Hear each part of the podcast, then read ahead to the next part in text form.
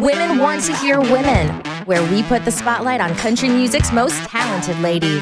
Be a part of moving the conversation forward with your host, Elaina Smith.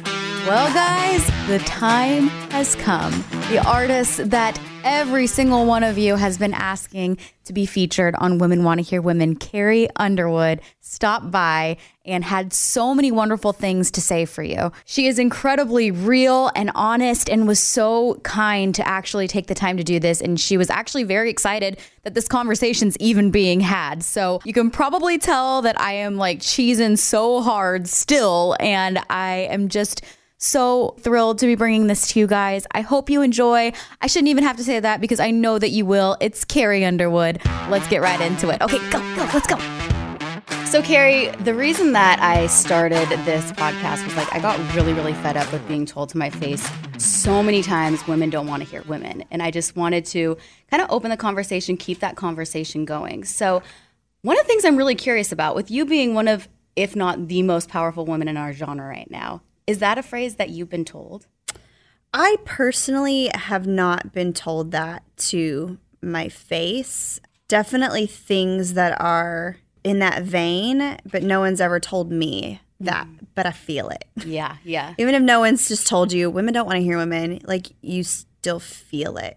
Well, and you can see it every day on the radio charts and everything that comes out. I mean, right now on country radio, it's basically you, Maren, Miranda, Kelsey, and Carly representing female voices. And half the time we're like on a feature, right? Yeah. Which is great because you want to work with your friends and people that you respect and love. And just so happens that like 98% of them are men. Uh-huh. Um, and you love to get to work with these talented people. But yeah, sometimes I'm like, I feel like people might think that counts. right. But, and I'm like, well, some, you know, it's a different some super different background vocals on a, on a guy's album doesn't count as a woman's spin. Exactly. So, how do you see it? What do we need to do as an industry to make sure there is more female representation? shutting that door on women don't want to hear women because that's BS. Mm-hmm. Even when I was growing up, I wish there was more women on the radio, you know, and I had a lot more than there are today. Yeah, I was going to say that's saying a lot with like 90s country, early you think about all of the little girls that are sitting at home saying, I want to be a country music, I want to be a country music singer. Mm-hmm. What do you tell them? You know, what do you what do you do? How do you look at them and say, "Well, just work hard, sweetie, and you can do it." When that's probably not the it's not the case right now because I see so many girls out there busting their rear ends and so many guys out there that it's like some some new guy has like a number one and I'm like, well, good for you, that's great, but who are you? Like, what's Right, happening? And then and then these other people that these women, strong women who are super talented that totally deserve it, not getting the same opportunities. Mm-hmm. But to, how to change it, I don't know. Yeah. How do we change it? I know, and that, that that is the big conversation right now because you know, well, a lot of PDs will come at you and say something like, "Well, it's just the best song wins," No, and it's just it's not that. That's bull. yeah, and so it's I guess just trying to figure out how to have those conversations and how to make sure. Yeah, I don't I don't know either. We're all trying to figure it out. I guess. Yeah. Yeah. Okay, so Carrie, your Cry Pretty tour 360 is amazing. I love that you came out with this announcement and it was just like, here's my kick ass tour. It wasn't about this is an all female tour. It was just, this is going to be awesome. I picked the best artists for this. It's great. And this isn't the first time you've done something like this either. Of course, there was your CMA performance of Dirty Laundry with all the females that you brought mm-hmm. on. There was the ACM Lifting Lives when you did the all female lineup. And it's mm-hmm. so something that we so appreciate that you do. And you just do it, you know, just saying, here's great music. So, how is it to be able to give those artists those opportunities? Because it's a huge deal. Well, a they've earned it. Yeah. You know, first and foremost, they've earned it. I'm not I'm not throwing anybody a bone by taking them out on tour with me. They deserve to be there and they're going to put on a really great show. And I'm already proud of all that they've done and by I'm I'm a fan, you know.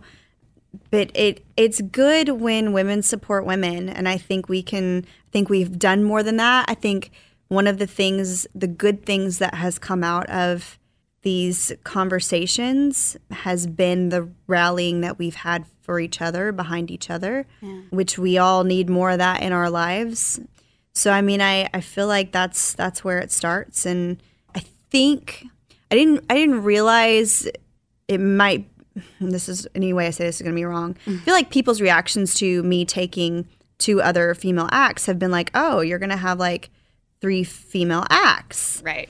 And I'm like, I feel like the the more we do of that and the more like normal it is, why would I not want to take women out on the road with me, you know? Why mm-hmm. why would anybody feel like, "Oh, well, I'm a girl, so I better have a guy." The more we just say, "No, no, no. Whatever rules we think there were, It's about creating a new norm. Yeah, Right. yes, Yeah. yeah. And, and you're such an important piece to that. And doing something like that and just saying this is just a tour because nobody ever says anything when it's an all guy tour. Right. It's just Right. a tour. Yeah. Yeah. Okay. So speaking to a little bit of what you were just talking about with women supporting other women, something that's real challenge in everybody's life is women being pitted against other women. So strange." Yes, and you and it, it's it's weird, and you have one of the weirdest instances with Kelly Clarkson because people just pitted you guys against each other. I don't think you guys even really knew each other, right? Well, I mean, obviously we've been around each other a ton, just be- because we kind of came into this crazy, awesome music world the same way. Um, Mm-hmm. So we've always, always run into each other, always been supportive of each other, always been like we're part of this club that very few other people understand coming Mm-hmm. from American Idol. So I feel like we've just always had a mutual respect for each other. Hung out, you know, the more I get to know her, the more I like her, the more, you know, it's just it's nice to just get to know somebody. But yeah, I mean, I see all the time and it drives me nuts. It'll be like, you know, who is who do you like better? Who is the better whatever it Yes. is? The top 10 hottest women in country music. And I'm like, what on earth is mm-hmm. this? Even just the little things I feel like are starting to be a little bit toxic, like the who wore it better or whatever. Yeah. Just why? Why? Yes. Why are we doing that as a society those are two those are different people different artists different different looks different sounds different everything why does one have to be quote unquote better or named better or whatever like we're all just doing our thing and we don't feel that way none of us feel that way towards each other anytime i hear some lady some strong awesome talented woman on the radio with a great song i'm like heck yeah Exactly. I don't ever think, oh man, like it never enters my my mind. And um, I feel like the more we can talk about that and be like, please don't put me on your top whatever lists or like just don't just don't do it. Mm-hmm. The more I think people will be like, oh, and maybe they don't even think anything of it. Maybe they don't realize it's offensive. They might not. That's why we gotta tell them. Exactly. So, for all of the women, young ladies, even men, boys that are listening right now who are dealing with people saying horrible things about them, you know, with social media now, it's just anybody can be put in a corner, can be harassed, can be going through a lot of really hard things right now. So, for people that are, because you actually just went through something Really irritating and kind of infuriating to watch in the media. when you took your fall mm-hmm. and the media just made it about like what's she gonna look like And it's just this weird, horrible obsession with image and everything. How do you tell people how to deal with those kinds of situations when you're uncomfortable, when you're being harassed, when you're doing stuff like that? Like, how do you deal with that? Honestly, I just try because I mean, social media is a wonderful and a little scary thing sometimes. You know, you want your fans to feel connected, you want people to feel connected, you want to feel connected with others. And that's how so many people do that these days. Mm. But I take my, my selfie or whatever it is. And I post it, and I really don't look at what anybody else thinks about it. You know, every once in a while, I'll catch a glimpse, and I'll be like, "Oh, I just want to respond," but I don't. Mm-hmm. It's just more of a live your life, live your live your truth, do your thing, and try not to worry about what other people are saying because that's such a small representative of what everyone else would think. Right. You know, I would never go post anything negative on anybody's social media. Mm-hmm. And then I'm like, I feel like I'm normal. And if I wouldn't do that, what kind of people are the ones doing that? And do I care what they think? Exactly. Now, And have you always been able to be at that point, or did it take you a long time to actually it have that? took me a long time. It takes you a long time to realize that that's not everyone. Mm-hmm. That's that's a small a small percentage of of people who clearly don't have anything better to do than go post negative things on I know. And on who your wants Facebook those people in your I life? know. Yeah. I know. Okay, Carrie, something else that I really wanted to talk about. You haven't just been killing it in the music game, obviously. You are killing it as a boss lady. You have Calia, which is a female focused brand. Yes. And has that really opened you up to a lot of other female stories from different walks of life? Oh yeah. I mean, when we when we sit down and we think about what we're gonna create with Calia, we try to be as inclusive as possible. Mm-hmm. You know, we're like, who's wearing this? Like, I I know what I would wear and what I would like and whatever, but we try to create something for everybody. And um, to hear people's stories in meet and greets or you know out on the street or whatever, they're like, "Thank you, I feel good." You know, this motivated me. I went and I got my my cute clothes, and I'm I've been going on walks, and I've been doing this, and I've been taking better care of myself. And I feel like when you just put positivity out there, um, you're gonna get positivity back. I feel like we've just gotten a lot of that. I feel like people appreciate it. I mean, I know I do. It's Yeah. it's an essential part of my life. Yeah. Um, not just as a as a creator, but also as as a mom, as a wife, as a friend. Like I I live in these clothes. I know. I, I love when you post pictures of yourself in it because, like, I know I can actually buy that at the store and it's very Yeah. exciting. Yeah. Yeah. Okay. And also, speaking of being boss lady, you co produced this new album that Mm-hmm. you're releasing, Cry Pretty.